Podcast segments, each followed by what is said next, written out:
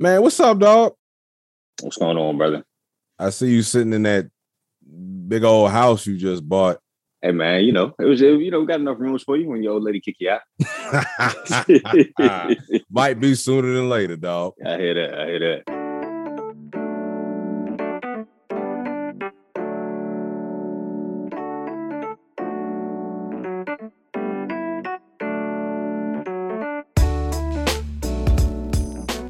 All right, y'all, welcome back to the Morally and Intellectually Ingenuous, Sometimes Disingenuous podcast, where we talk about morally and intellectually ingenuous, sometimes disingenuous things. Last week, I had my boy, my homie on, Lou, I used to work with, man, close friend and brother of mine. You know, he talked about his career. He talked about his career and his music career, and he talked about, you know, him being a dope father and stuff like that.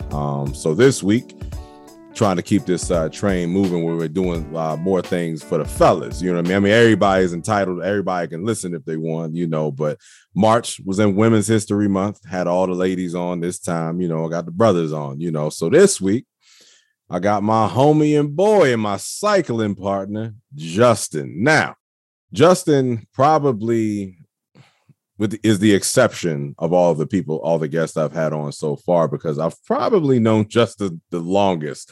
We met, what, freshman year of high school? Yeah, man. I think that, what's that, 2005? Yeah. Wow. 14 years old, man. 14 years old, yeah. We actually rode the same bus to school. We lived in the same neighborhood, dog. Yeah, man. Yeah. Yeah, As they say, a long time coming. Yeah, brother. That's crazy. Since you actually put the timeline on it, I had to say the year. Yeah, 2005, man. So I've known Justin for almost, a long time. A very long time. Me and Justin, man, we be cycling together, man. And so we went on a ride one time. And I think we did about, 20 miles that day. Yeah. And probably it took us like almost 3 hours to do it because we were just rapping the whole time.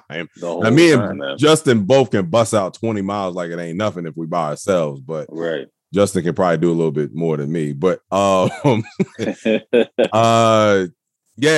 but you know, it took forever, you know, but it was dope, man, because you know, me and Justin talked about a lot of things. So when I was thinking about, you know, doing this podcast, he was one of the first people that I reached out to because he's just everything that I admire.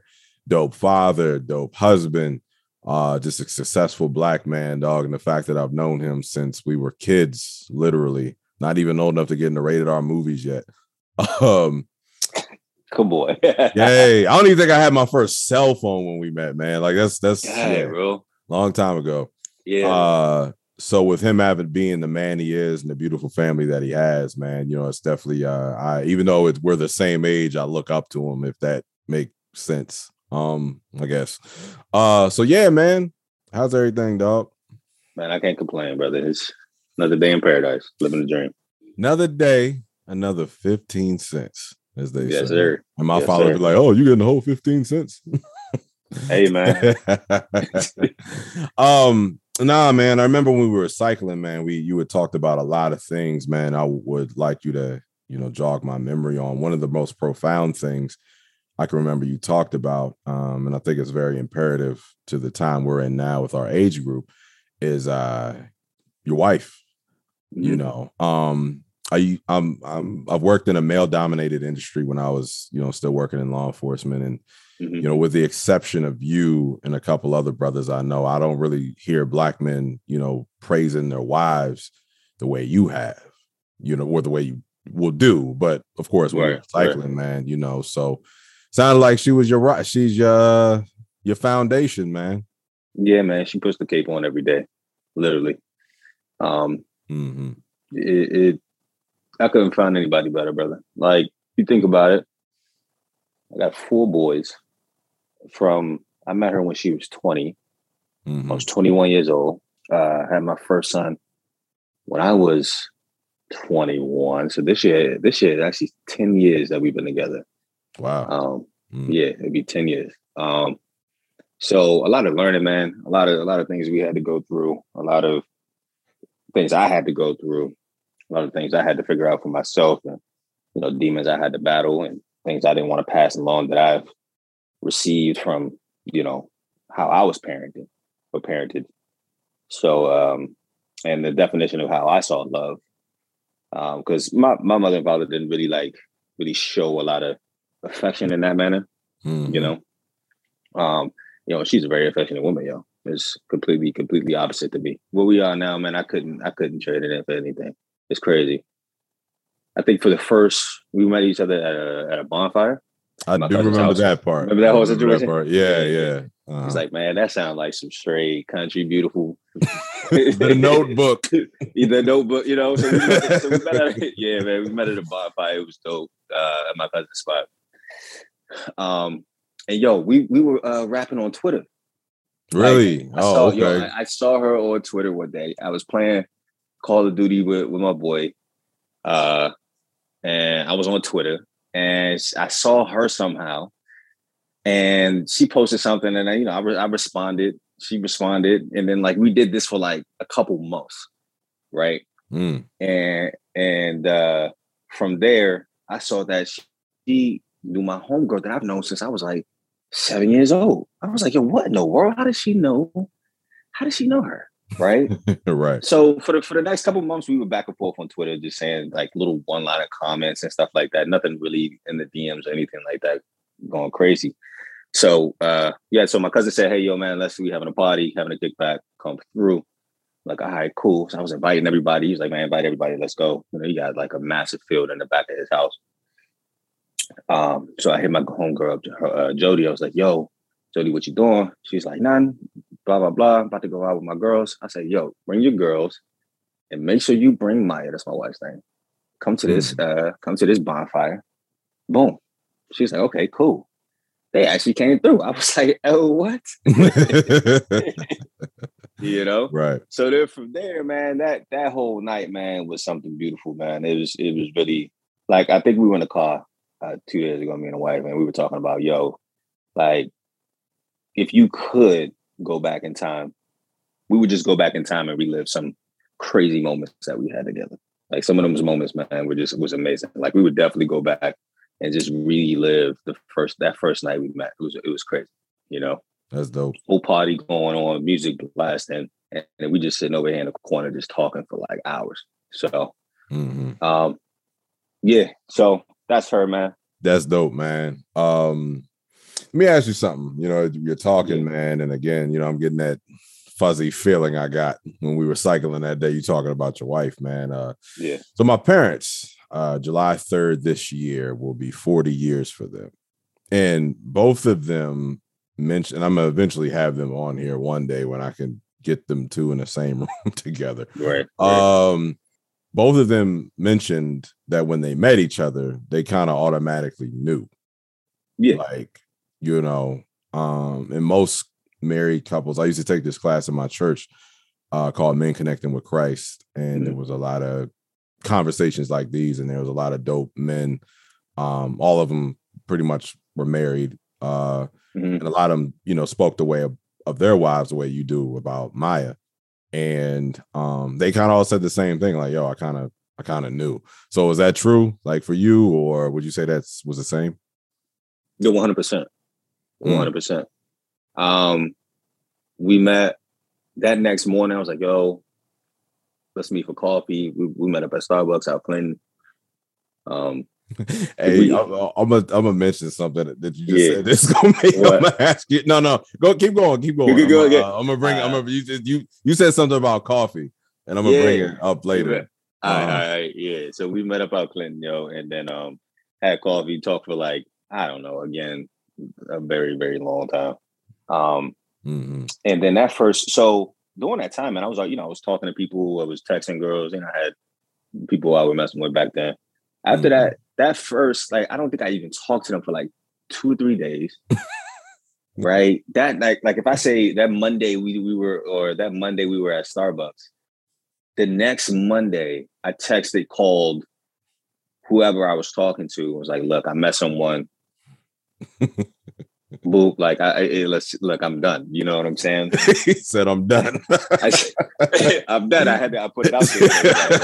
I'm done. You know what I mean? So.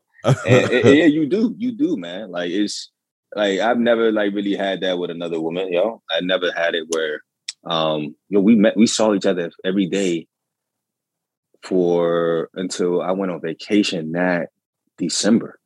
Mm. So from June 2nd till around Christmas, we saw each other every day. Wow. Really? Literally every single day. You know what I mean? There was none of that game playing stuff, man, and all this stuff that I hear everybody that what you be talking about. Oh boy. You know, now, granted, I don't deal with that much anymore because my perspective has changed a lot on that. We'll get to that later. Yeah. Yeah. But when we were cycling that day, yeah. That was crazy, brother. Like, I don't Bro, I don't. I but see, that's why I was gonna bring something up. Now, everybody knows, at least they should know. This is like 7-8 episodes in that this is not a dating podcast. But sometimes I bring up things about dating, romance, whatever. Right. So I recently saw this thing going, I guess you would say, viral on social media about a group of women. No particular group, but it's a group of women, category of women who, and me and my boy Trevor, we laughed about this, keyword laughs, because we don't take it seriously, but and you're a living proof of this, where it's a bunch of women who, I saw something that said, I'm not going on no coffee date, right? Y'all can't see Justin's face, but like exactly. I'm not going on no coffee date. Don't even ask me. I'm not debating and da-da-da-da-da. And I'm listening to you, how you talk about Maya, and you talk so gracefully about her and y'all's first time out. Y'all got coffee. My parents, 40 years. Yeah. That was their first outing. Right. With, coffee. Right. It's another dude that I work out with. That's a really cool dude. Coffee.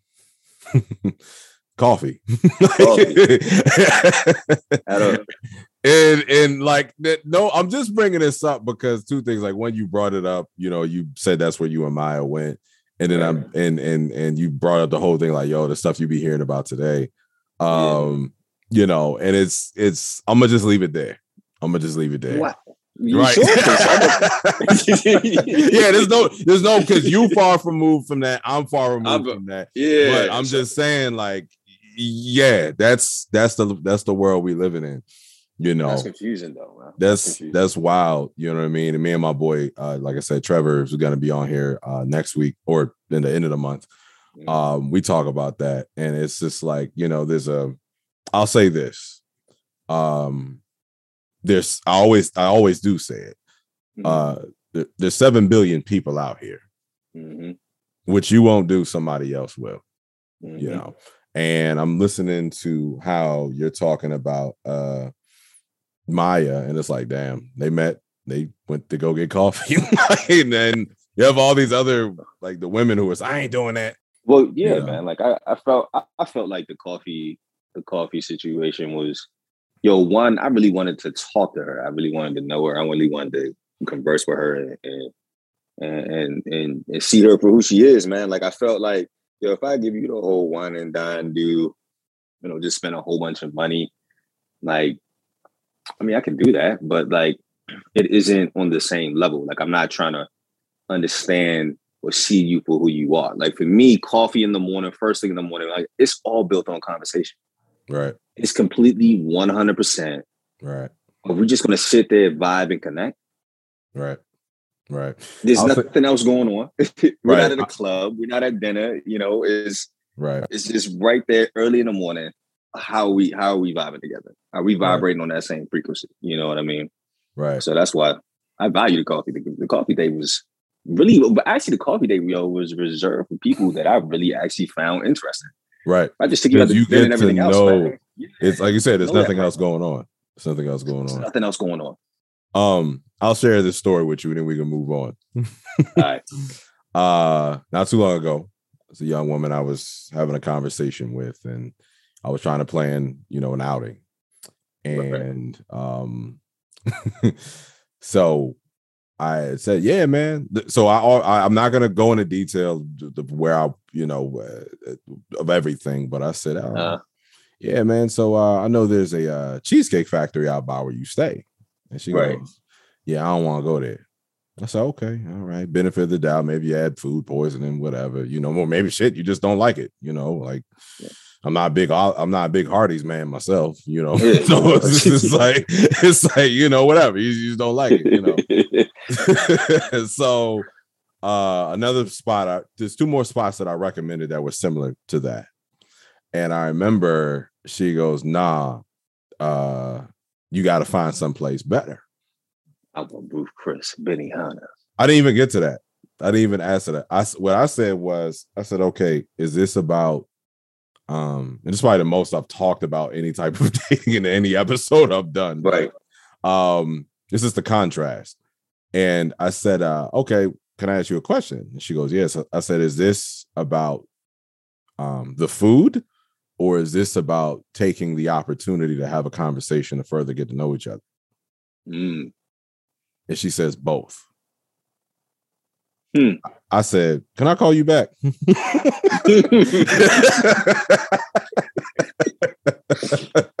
Hey, man. You know, it's... Hey. I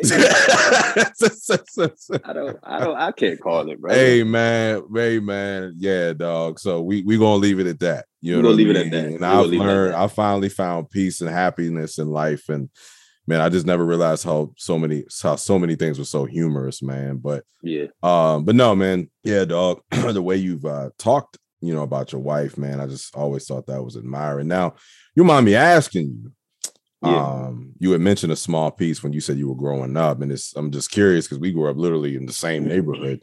When you said you weren't used to your parent, the way you grew up, right? You had to get used to the way that Maya loves, like, so yeah. What was that, how you grew up, versus what were the steps you had to take to pretty much accept how Maya reciprocate romance?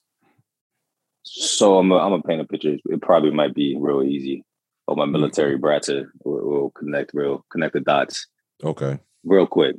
My great uncle was a part of the Buffalo Soldiers. Oh, whoa, wait. You cannot mention history to me, dog. Yo, we go connect on that, yo. Yeah. We don't got enough time with this. Okay, all right. I got a little yeah. I already know. All right, go ahead. Okay. So my mother, she was in the Army, she was airborne, my father was Air Force. My grandfather on my dad's side was in the Marines. My grandfather on my mom's side was in the Army. I'm literally whole family full of just military. Right. So there's not like, I don't know if that's stereotypical, but like, yo, there was really no hugging and all of that type of stuff like that, you know, no holding hands, you know, and stuff like that. I knew they loved each other, but it was never like the type of affection that, you know, one, that I received for my wife, and two, that I give to my boys. I tell my boys I love them so much, yo. Yeah. And just praise them as much as I can. That it really took a lot to get used to that, bro. To where like I'm actually learning how to be loved. That's different. You know what I mean? A lot of people talk about learning how to love, but yo, how do you actually be loved? How do you accept that? You know, how do you accept your roses on a continuous basis for somebody who supports you through so much and really just showers you with that type of affection. And it was definitely different, bro. 100%, yeah. It was definitely different. And you know, so I was 21 when we had our first kid, I believe. So like it was because I was out all the time, man. I was out. We used to move around. Wouldn't have we wanted to move. I was like, yo, we made fun of us. Like, yo, we didn't have a bunch of freaking money at that point, but we was always doing something. Like, how the hell were we doing something all the time? And to be with her, man, and to be just like, oh, snap, we got a kid. What? What's happening? All right, cool. Now I got to be in the house. Now I got to transition to being a father. You know what I'm saying? And understanding that and learning how to just sit the hell down, bro. Yeah. It was a lot of growing pains and understanding, like, all right, cool. Like, now I'm not just, I think that we, transition to a husband at that point, but also how to like coordinate how to be a good husband with being a good father. Damn. and being just a good partner, yo. But you gotta still like if you take out your role of being a husband, right, and a father, yo, there still has to be that connection between y'all. You still gotta date. Right. You know what I'm saying? You still gotta learn how to just be like, yo, nah, I'm not going out tonight. I'm not doing this. I'm not making this move. I'm not doing whatever. And it was very different for me because I was always on the go.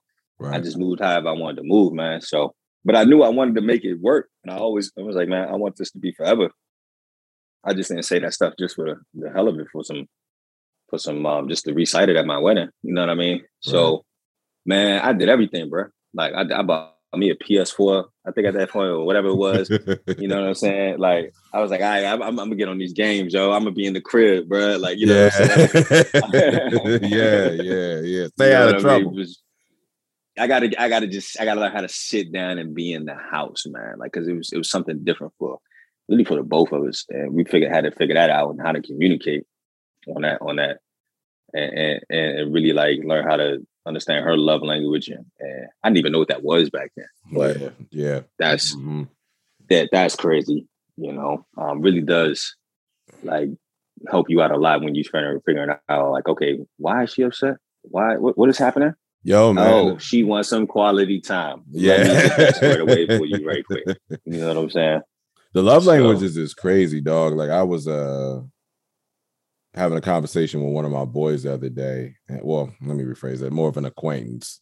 I was having a conversation with him and he was telling me about somebody he was getting to know. And he's an avid reader, like reads all the time. Mm-hmm. And so... you know, he had said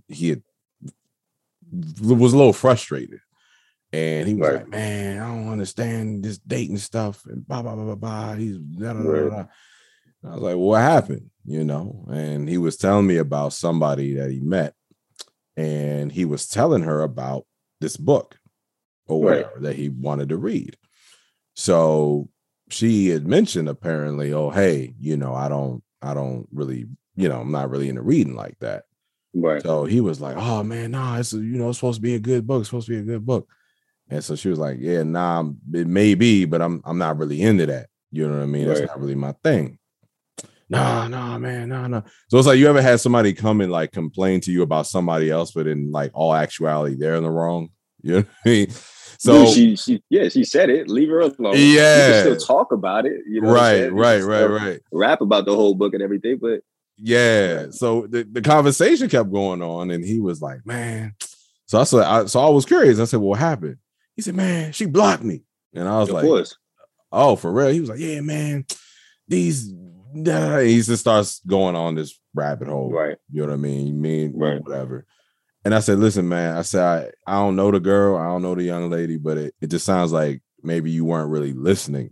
You know what I mean? And I was just yep. Exactly. Right. I was like, it's not, you weren't listening. I remember, you know, as growing up, even he still says it, my father was like, if you learn to listen to a woman, it's not a woman you can't get. And I didn't understand that at first. You know what I mean? I was like, what? Like, I'll be listening. Yeah. Nah, that shit go through one ear and out the other. Right. Now it's like, you know, you got to listen to what people don't say. And so I was telling him, dog, I was like, look, so I think you're looking at this from the other way around. Right. I said, you got to see your reflection in this and what's going on. What do you mean? I was like, look, man, what's one thing that you don't like doing? And I forgot. I think he had mentioned like, as a matter of fact, it was working out. You said it was your acquaintance. You're right. That's why he's an acquaintance. Right. You my man. But that was an acquaintance, like, you know. So he was like, I don't really like, yeah. Right. And I said, okay, well, what if somebody was trying to get you to go to the gym like that? And then he kind of just stares at me. And he was like, of course, well, that's different. No. Nah, so it's like the love languages thing, man. You know what I mean? It's a very It's a brilliant concept. It really is. It really is. Yeah, man. If you take that not only in like just relationships, but you put that in business, and you just really learn how to listen in business. A lot of people don't know how to listen in business either. So what's up with that, man? You know, what's up with what's your take on that? Oh, I mean, so from the moment I had my own IT company, and one of the biggest things when it came to clients, finding new clients, retaining clients, customer success, and you're thinking about that, is really just listening. Most people don't listen to what their actual clients are saying. Right. They're not at all. They're saying, hey, these are my vision. This is my vision. This is my mission statement, whatever it may be. This is the service that I'm going to offer. Right. But you're not actually listening to your client base and saying, hey, this is what we need. Right. You see what I'm saying? And sometimes if you would just listen in that piece, you could say, oh man, I can pivot. You know, I don't want to use all these grandiose words like pivot, and we could table that, and you know what I mean, all that. But not if you were sitting here and you could actually listen, you can actually pick apart what your clients are saying to you, and you'll just be so much successful. Right. Right. So it's not just in your just relationship piece, but I know there's probably a lot of people here that listen for business as well, and just picking up those gemstones. But that's one of the biggest things I've learned in the past, like 3 to 4 years. Yeah. Crazy. Listening is a virtue. It really is, along with patience. And again, you got to learn to listen to what people don't say. And right, like you said, it goes for romance. It goes for business. Right. So I was currently, I think I don't know if I told you, but I'm in the process of getting my personal training certification, and there's a NASM. yeah and it's not good luck, cheap, brother. Yeah, right. Nah, that NASM certification is nothing. Yeah, nothing but yeah, serious. That's why I said I'm in the process. Yeah. Good luck, brother. Good luck. I thought I knew about health and fitness before. Nah. That certification is heavy, but yeah, man. Yeah. So I've mentioned that to a few people, and right. So some people like I was already kind of helping people like in the gym, right, for sure. You know what I mean, the nutrition and stuff like that. You know how all that goes. Yeah, for sure. But again, it's the listening.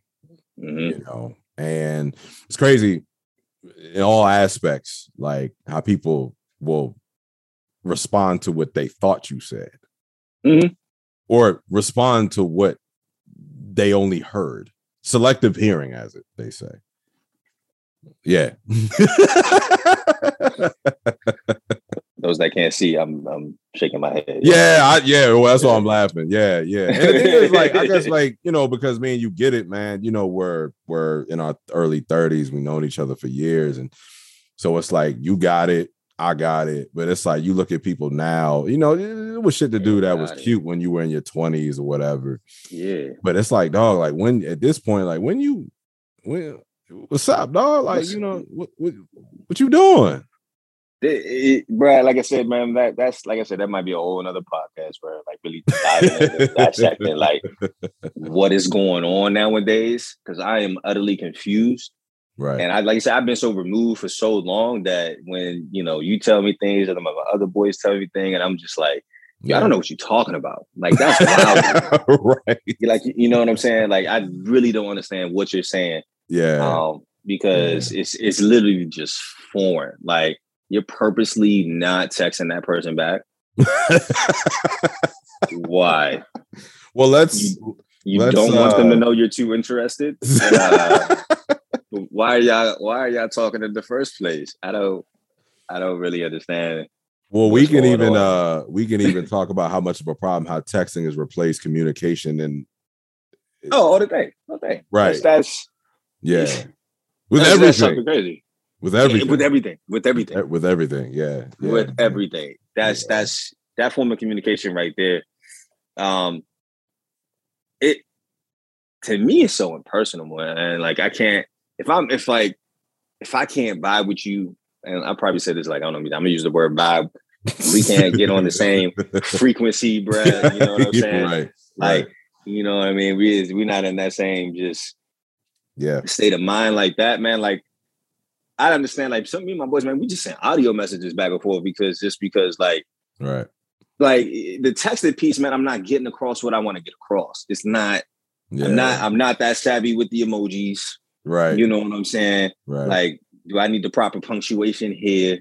Yeah. And, you know, I'm that guy, yo, where you talking to me about something, I'm going to literally tell you how it is. Right. You know what I'm saying? Like, I'm that friend. And like, you know, and I'm a fixer. You know what I'm saying?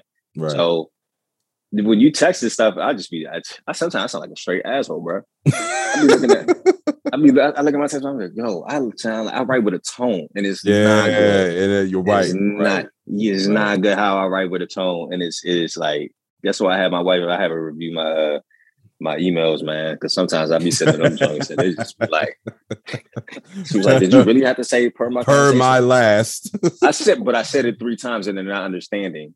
Yeah. Right. For the contract you signed. You know, so my father, he has this hilarious story where he went to jury duty, right? Yeah. And he had to, in the deliberation, they were looking at the evidence, and it was screenshots of text messages, right? Damn. That's right. So got the receipts, bro. They pulled out the receipts. He said he was the oldest person in the jury. Right. Right. So everybody had a copy of the receipts or whatever. Yeah. And I don't know what the parameters of the case were, but he said, man, he said it's like when I was in Spanish class and everybody else was getting it but me. He said, man, I'm looking at this. He said, I'm looking. He said, what does LOL mean? What does WYD? Dang, bro. Dang. He said, what does BRB? He said, what is this? And then so I was, man, couldn't breathe. And I said, well, nah, they're just abbreviations, right? For where he said, well, why didn't they call and just say that? Hey, man. It's like, when you think about it, it's like, damn. He said, this is how y'all communicate? Like this. Yeah. He said, no wonder nobody's staying married. Like, what is this? Right. Nobody like talking to each other, man. Don't nobody like talking to each other. And that's what it is, man. Even whether it be in a business mindset or a romantic one. It's right. Like the way communication has been changed over the years, man. And it's I used to teach this class called History of the English Language. Mm-hmm. And, you know, it kind of talked about that. It was just like how communication has changed over the years.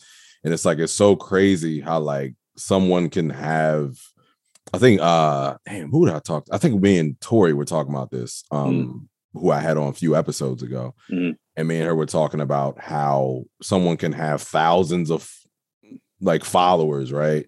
And then you get them in person, they're just like, you know what I mean? It's crazy. No, 100%. 100%, man. Yeah. 100%. But it's crazy because like I think a lot of that comes from we just get bombarded by so much information. Right. On a daily basis from emails. Like the day you wake up, the time you wake up, you got Instagram, Twitter, TikTok, all the alerts from your job, the emails. Right. You know, you got 5 different text messages here. You just get hit by so many things throughout the day. Right. And like how people didn't have to deal with that back in the day. Like when you left work, you left work. When you left school, unless you got on AOL Instant Messenger or MySpace back in the day, bro. Like, you didn't really have. You had the opportunity to unplug. Yeah, we don't have that opportunity to unplug. And I was really looking at how do we use text messages, and I think we use text messages sometimes, man, to really like safeguard ourselves from just constant communication or constant involvement with just all of these forms of media outlets. Like it's like a little blocker. If I say, oh, okay, or if I do a thumbs up or LOL, that's nice. You know what I'm saying? Like I need my moment. What what moment throughout the day am I going to sit here and like actually relax? You know what I'm saying? If I'm getting hit all day throughout the day, people just wanted a piece of me. You know what I'm saying? Right. You know, sometimes you feel like that. Everybody wants a little piece of you. Your wife wants a piece of you. Your kids want a piece of you. Your job wants a piece of you. Everybody wants a piece. Sometimes you can just respond with a quick message. It's like, all right, cool. Yeah, right. And that's usually. You know, did you ever watch Boondocks? Yeah. Remember the episode they had about texting? Well, nah, you don't remember that? Oh, I can't say it. I remember that one. I got. He dropped the N-bomb a couple times in that joint, but he was basically talking about what we talking about. I remember I was watching the stand-up. I think it was a stand-up, and it was this older dude, and he was saying, you know, back in the day when the man left out for work, the whole family could have got killed, but he wouldn't have known till he got back home because, you know, there was none of that. You know what I mean? It was nothing. He said, man, your whole life could have changed. You wouldn't know until you came home, you know. Right. Hey, but let me ask you something, man. Damn, four boys, bro. Jeez. Now I don't miss. Oh, that was great. So no, man, you said something that, and I want to bring it up before I forget. How was it transition? Because you had to learn how to be a father and a husband at the same time, essentially. Right. So how you talked about the husband aspect, love languages, all that good old stuff. But what's up with the fatherhood? The kids and all of them running around and stuff? Yeah. How old are they, all your boys? 8, 6, 4, and 8 months. 8 months. COVID, bro. COVID came through. Hey, you know the funny part, yo, is we would sit back laughing at everybody. We was like, they getting caught up. Yo, there go another one. Yo. I'm like, yo, we was sitting here cracking up, yo. Yeah, we were having a good old time, just laughing at everybody, talking about these COVID babies. You're right. And now look, and then don't miss, bro. Because I remember, I think you had posted. It was on your story. You had posted it was an older picture. Yeah. Your wife being pregnant. I said, throwback. And then when I was like, yo, they having another one. Having another one, bro. Yeah, that's real. That's what's up, man. That's what's up. So how's everything? How's that been, man? You know, being I don't know, man. I'm just asking because it's like I have a hard time. Not a hard time, but it's just so mind-blowing to see people we grew up with just adults now. We were talking about that, man. Mortgages now. We got mortgages, taxes. Taxes, the water bill. Just I'm like, for real. Yeah. You know what I'm saying? You know, dad on a cell phone, kids asking me questions about stuff. I'm like, yo, what? Right. Yo, that is probably one of the craziest parts about being a father, yo. Is literally understanding about how to answer these questions from these kids I got. Right. Dad, so why is this happening? I'm just like, what? You know, and my boys are like, I know every parent's like, well, my kids are smart. But my eldest son, yo, this guy is different.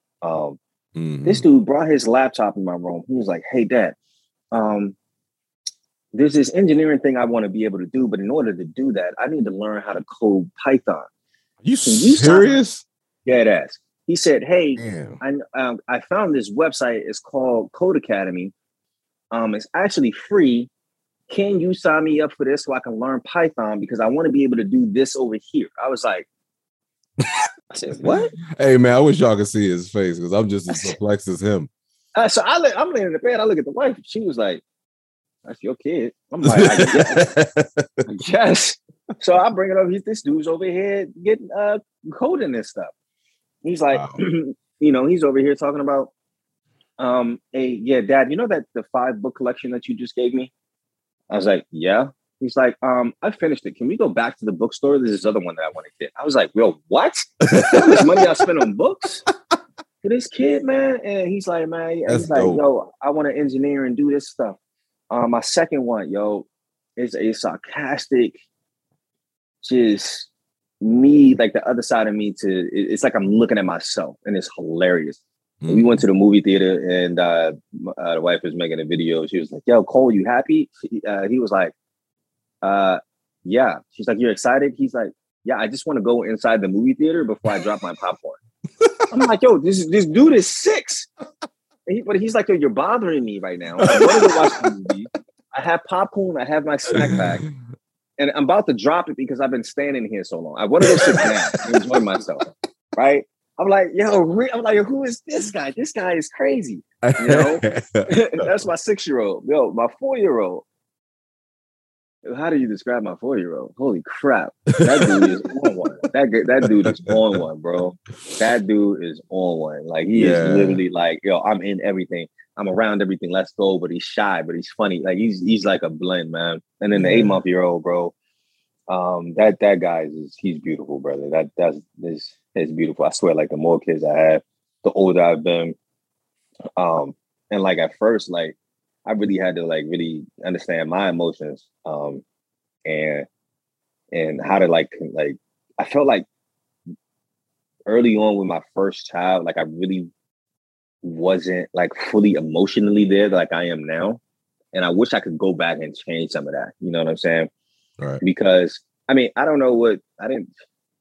I was like, what, 20 something, bro? You know what I mean? Like there was there was none of that. Like I felt like I was there, but I was so focused on like, yo, I gotta make money. I gotta make sure this is being provided for. All these things are happening. You know what I'm saying? There's a whole other side of being a parent that like, yo, you literally go down dark rabbit holes sometimes, man. We're like, well, what if this happens? I want to make sure my kids are good. And transitioning that, and you really understand like, yo, I actually was being parented like how my parents parented me. And I'm like, huh? in certain aspects, like, yo, I applaud them for that. You know what I mean? But there's other things that I'm like, okay, cool. Like, yo, let me tell him I love him all the time. Let me give him hugs. You know what I'm saying?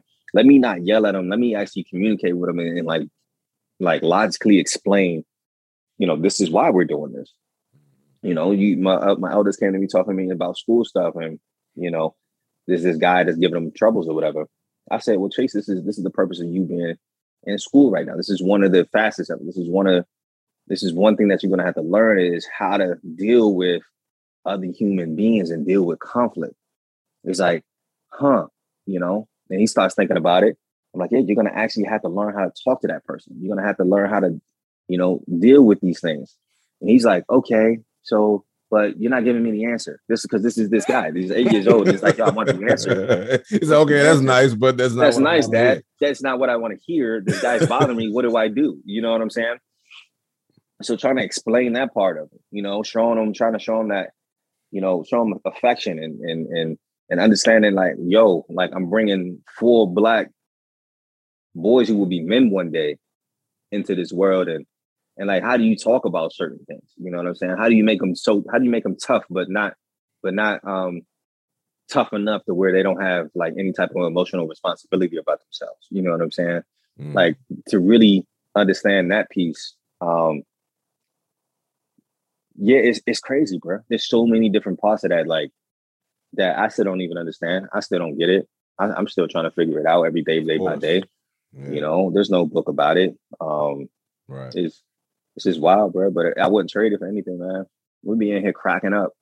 We'd be in here cracking up, just laughing at these dudes. These dudes are freaking a spectacle, you know? Yeah. But no, you made a good point, man. You know, as far as like the way to parent. Now, obviously I'm not a parent, so I'm not going to speak on that. But as far as like knowing the positives of how I was parented, right? You know, growing up, because I mean, I just got 2 dogs. You know, I mean, those are my boys, but like, that's it. I've figured them out already. But no, so it's like growing up, man, you know, I tell people like, you know, I'll be around people and they be like, yeah, my mom used to whoop my ass and all this other stuff. And I'm just kind of quiet. And then they're like, yeah, man. Yeah. I was like, oh, that never really happened to me. You know what I mean? And they were like, what? And it's like the shock, the fact that they're shocked shocks me. Right. You know, and you know, my parents, like one of the things I can say about my parents is the one thing that they were serious about was like, that was like non-negotiable was education. That was really it. But, you know, growing up, you know, my parents never made us do something we didn't want to do. And this is part of the reason why I'm gonna have them on eventually, because I want them to talk about how, for like other people who have kids and or, you know, whatever, to support their children's dreams, you know, and my parents have always done that. You know what I mean? Right. Like, you know, hell, man, being you, we were still in high school when I knew I wanted to be on the radio. You know what I mean? And thanks. My parents have always supported that. And it's just, I'm saying this because it's like, damn, growing up, like I've met other people whose parents, like, you know, they weren't as fortunate. Yeah, they did. You know what I mean? And my parents, like, you know, they were patient, especially my father. I mean, you know, the right. Buddhist monk, man, you know, always was doing things out of love, you know? Yeah. And it's like, when I see, like, one the other day I was coming out from the gym and I was filling up my car and I was just standing there and I saw this young woman come out with two children about your kid's age. Right. And all I heard was, "No, motherfucker, I don't want that." Oh. And, you know, I was like, yo, for real? What? Serious? Like, you know what I mean? And it's like a lot of kids are growing up in that stuff, man. That's you know? Crazy. And it's like, you gotta wonder, like, damn, is you know, that why kids don't be doing the stuff they're doing today? Because 100%. 100%, yo. Yeah. 100%, bro. But like, you know, you said about the whole, you know, people not supporting the kids' dreams and stuff like that. I found myself doing it when they were talking about, like, you know, what do you want to be when you grow up? And my boy said something. I was like, that's not going to really make you any money or something like that. And then I was like, ooh. I was like, it really hit me after the fact. And what we do as parents, man, sometimes, like, we pass on our fears to our children. Yeah, like we literally pass those on, and the reason I said that was because, like, I've been broke, right? You know what I'm saying? I've been on the outs, and I don't want that to happen to you. Right. So I want you to pick a good career, you know, something that's going to make you money, something that you be financially stable with. You know what I'm saying? Mm-hmm. All the things that went wrong in our life, we're trying to shield. Well, I'm not going to speak for everybody, but you know, we try to shield our kids from those things. So you subconsciously make suggestions or give advice based on that. You know what I'm saying? Like, hey, I want you to do this because in my life experience, this happened. You know, I want you to look for this type of partner because I was messing with this guy back in the day or messing with this girl back in the day. And, you know, they were messed up in a relationship. So you try to form your child or have them look out and be conscious of your fears that you had growing up or that you experienced. And then from there, it kind of tailors your advice. You know what I'm saying? Nah, man, straight up. And, you know, I've met people who, and it, I don't know, I guess because, you know, I'm finally in a career that I've always dreamed of. You know, I tell people this, like, you know, when I was in law enforcement, you know, I was making what, close to 100-something thousand a year, you know, but I was miserable. I was like, just, you know, you seen my before pictures, man. That's we talked about that, you know, being down. And so it was crazy, like, to throw, like, kind of the romantic thing in it for a little while. Like, you know, you have guys who are intimidated, you know, by women who make more money. And I never struggled. I never dealt with that because the majority of my adult life I was making, like, bank, you know. Right. So when I met somebody, I wasn't necessarily when I was having a conversation with them, I wasn't necessarily jealous that they made the same amount as me or they made even more. What I was a little bit envy of is that they were walking in their purpose. You know what I mean? I was not. Right. I never wanted to carry a gun for a living. So I would, here I am, you know what I'm saying, making all this money, but I'm having a conversation with somebody and, you know, she talking about, oh yeah, I got to fly out to LA for work or this, that, and the third. And I got to do this. I got to go to this conference. Like I wanted a career. You know what I'm saying? Like that shit, what I was doing, it wasn't, nah, you know? And so it's crazy now that I'm in broadcasting journalism, you know what I'm saying, making slightly less than when I was in law enforcement, but the peace and happiness is there. I can meet somebody. I've met people who've made 130, 140, 150 and up. Oh, okay, that's cool. Because now I'm secure in myself. Yeah. You know what I mean? Right. So, you know, it's like growing up, like I was always told, you know what I mean? Of course, you know, you got to live. I mean, money's important. We all know that. Yeah. Right. But you know what I mean? Like it's, the whole thing is like you gotta straddle the fence of being financially stable, but you also got to keep your mental health in check too. You know what right. I mean? You know, back right. in the 60s and the 70s, and not my parents weren't like this, but our parents' generation is like this, where they stayed in jobs 20, 30, 40 years, you know what I mean? Because that was the loyal thing to do. Right. You know, between the 60s and the 80s, the highest rate of suicide happened on Sunday nights because people didn't want to go to their jobs the next day. I don't want to go there in the morning. Right. Right. You know, so it's like I've had a job that sucked, but I ain't never been to a point where, you know, and I'm not judging those people, you know, who, you know, unfortunately, God rest their souls, who have transitioned because that is the decision they made. You know what I mean? Right. We never been in their shoes, but at the same time, like I ain't never been down that bad. So it's like, I feel you, what you saying, like, you know, yeah, you gotta make, you know, you gotta make your coins, but at the same time, don't lose yourself in it. You know, that's true, bro. Like, for me, I do IT, and right. The biggest piece for me was I don't like working at all, period. I don't like work. You know, I'm good at what I do. I'm very, very good at what I do. And that just comes from just being disciplined and I don't like giving out shitty work. That's just, right. I don't like handing in a crappy product. From there, the reason I decided to go into it was, all right, cool. How do I make sure that, one, my family's good, I got stability, gives me the time that I need, that I want back, and how can I use this to put towards or put a down payment on what I actually want to do? Right. You know what I'm saying? So for me, it's a means to an end. I'm jealous of people like you, man. Like you like are very passionate about this. Like you love it. Like you like it's inside of you. You know what I'm saying? Like I do not have that whatsoever, bro.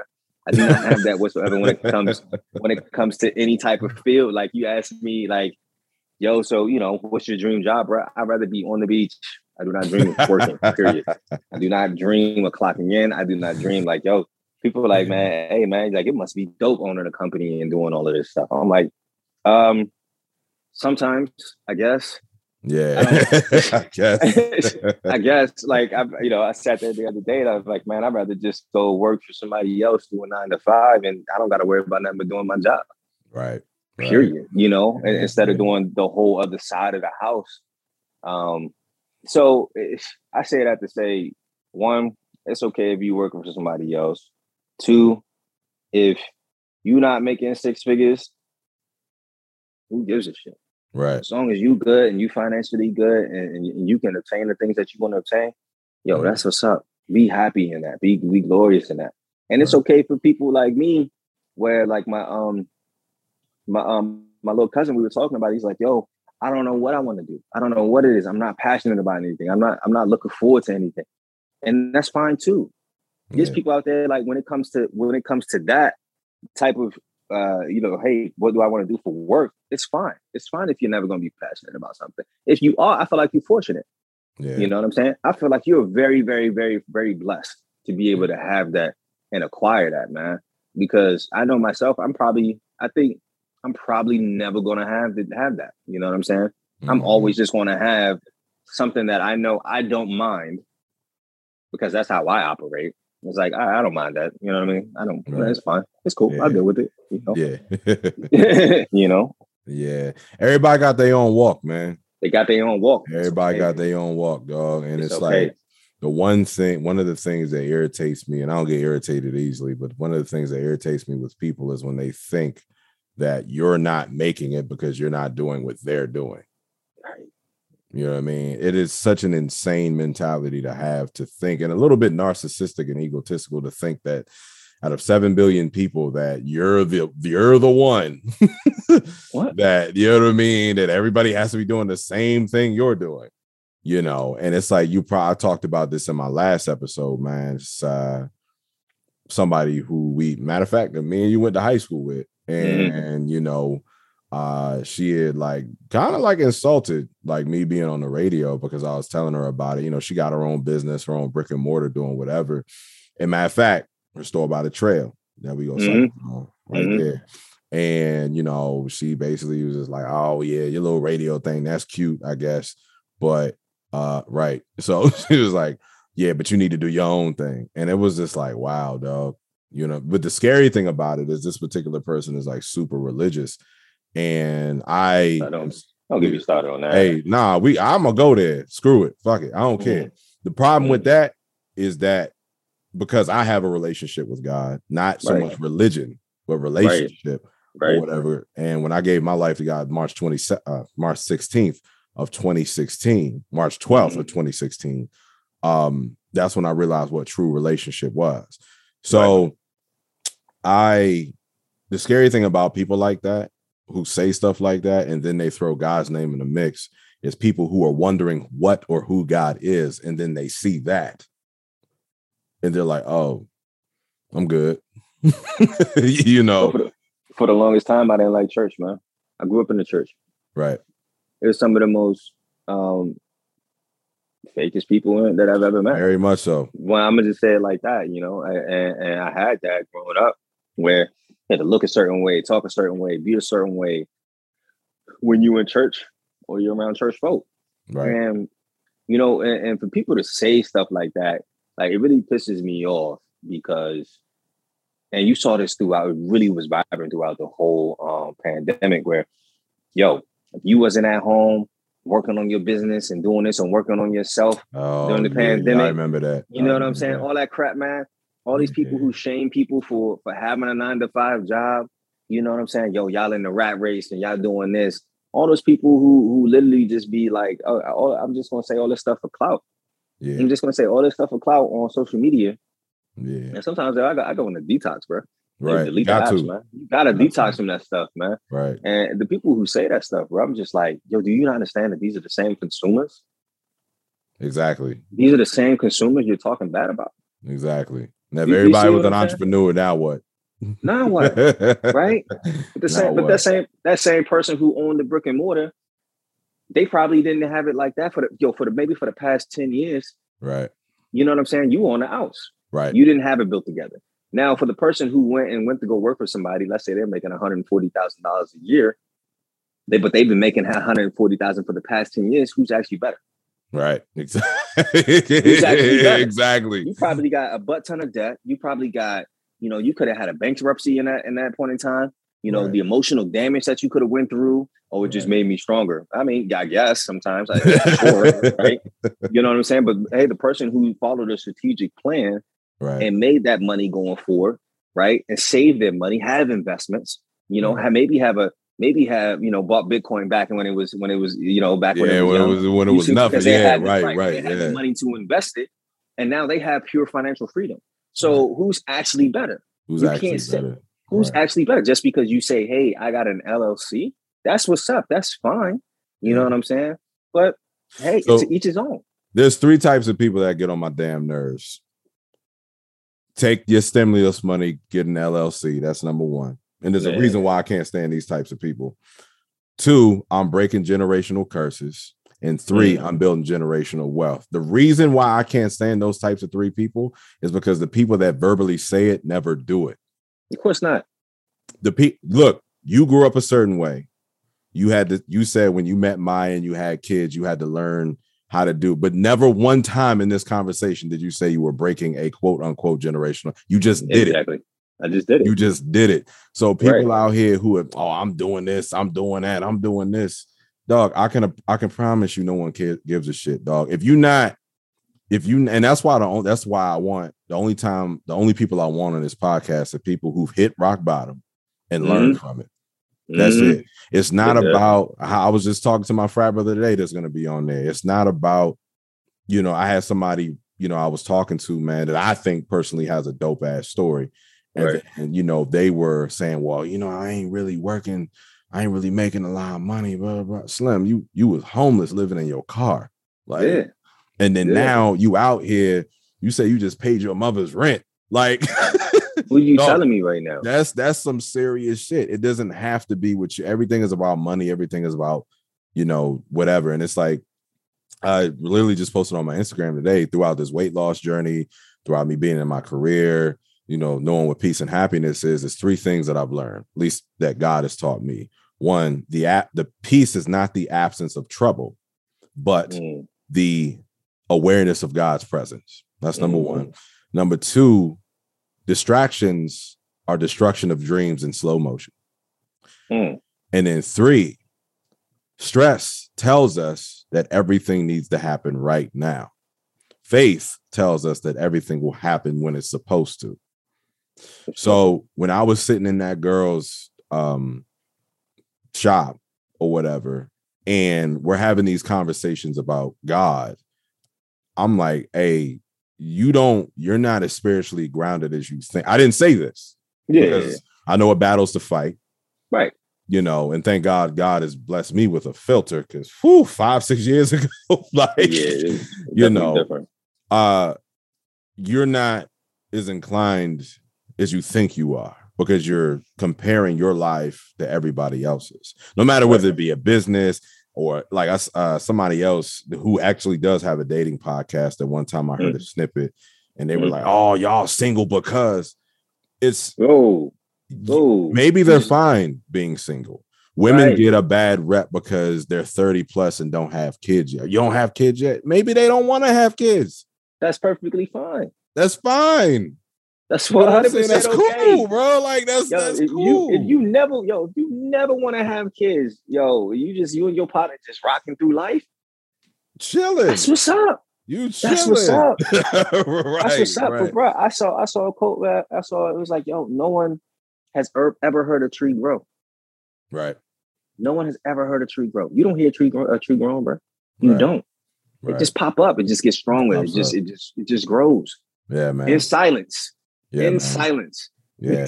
In silence. It just you drive past that joint a year later, that joint, boom. Like, damn, you know. Yeah, it's over there budding. Like, wow, I didn't even know that had flowers on it. Like, it's a beautiful tree. Right. I mean, it was a little shrub. Like, you see what I'm saying? Like, it's crazy to me, man.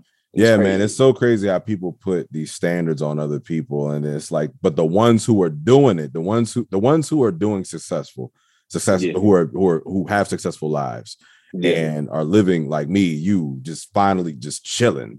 Trouble's always gonna be there. You know what I'm saying? It's always gonna be something you won't have to worry about. It's like, those types of people aren't the ones that are saying, "Oh, you need to do this, you need to do that," because we've hit rock bottom. Yeah. And we know what it's like. And, working at Arlington Cemetery, man, like I love working there. That's another passion of mine. But, and I tell people this before, working there has put a lot of things into perspective, because all I do is talk about the history of the people buried there, right? Mm-hmm. The legacies that they left, the amazing things that they did while they were alive. I can promise you, I never talk about, oh yeah, if you look on our driver's side, that's General such and such. He drove a Rolls Royce and had all this money and 3 women. No, I'm talking about, fallen service members who jumped on grenades to save their whole unit. Like, you know what I mean? Right. Stuff like that, And it's like every day it's a reminder. You know what I mean? Right. I've been there for about 2 years, but every day I go there, it's a reminder of like, damn, not in Arlington Cemetery, because we, we're not in the military, but this type of thing, this is where everybody's going to end up. Yeah. So why are you spending that time that you have here, that little time that you have here on earth, talking down on people like, oh, you don't this and you don't that and you don't need that? It's like, man, I hear somebody say some crazy I'll just be like, oh, okay. All right. Yeah, I know not to talk to you no more. Right. That's all it is. And the thing is, you don't even say that. You just be like, oh, okay. All right. Yeah. All right. Yeah. Cool. But people don't even know. I've talked to so many people where they just be bragging, boasting, and doing what they're doing, talking about how much money they making or bringing in. So they got this new car, they got that. I just sitting there like, yeah, that's what's up, bro. That's what's up, man. Oh, yeah. Hey, can I call you back? Yeah, that's what's up, man. I only got that. I'm the CEO of my company on my business guy. I only got it on there. I don't want it on there. Right. Exactly. I don't want it on there.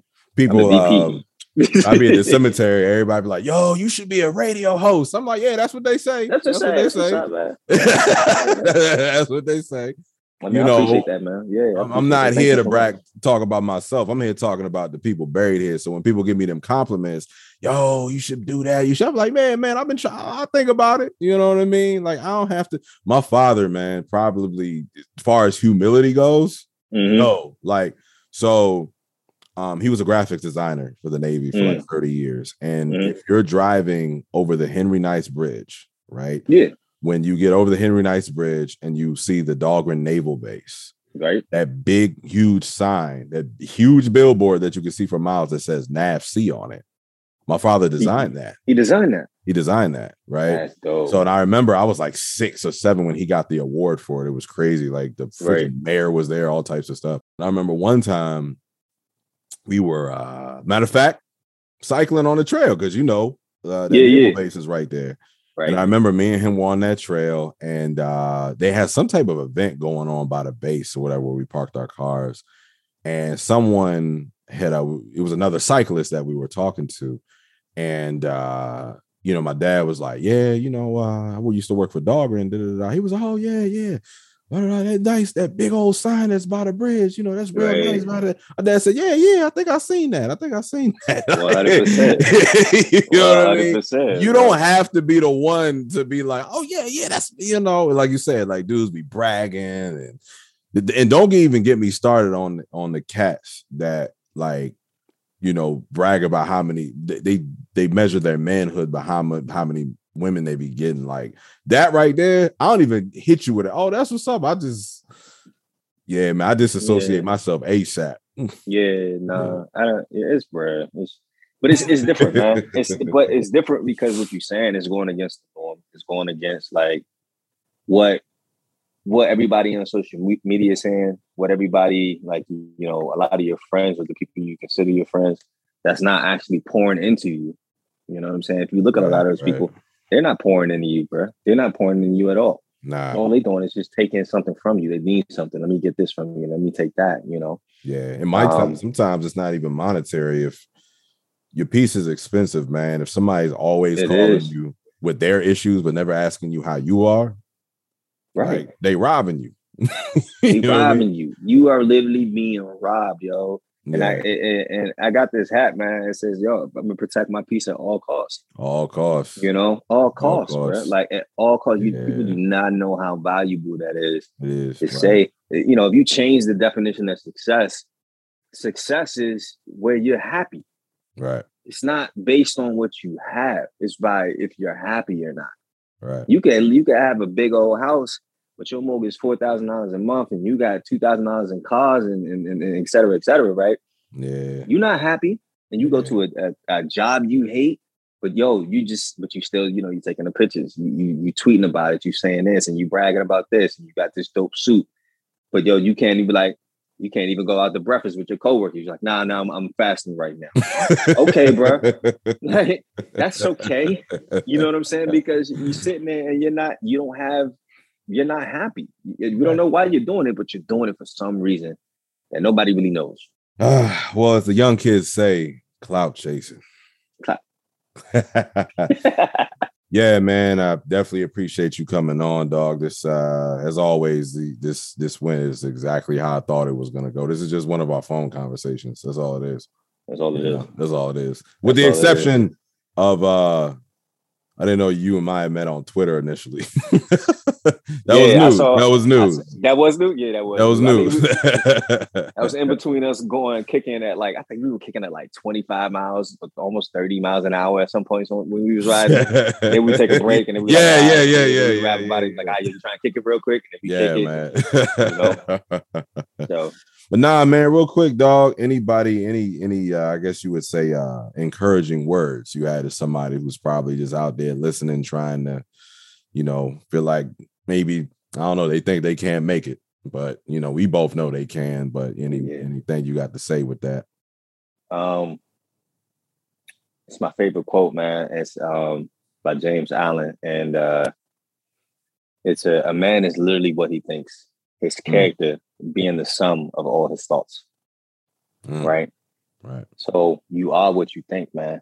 If you crave to be something, to do something, and that's all you're thinking about, man, think about how much energy you're putting into that. Like, you're going to obtain that, you know? Right. It might be 10 years of trials, 20 years of trials in order for you to get there. Right. But if you just think about the negatives and you think about what you don't have or what you're trying to do, like, dude, it's okay. Think about the positives.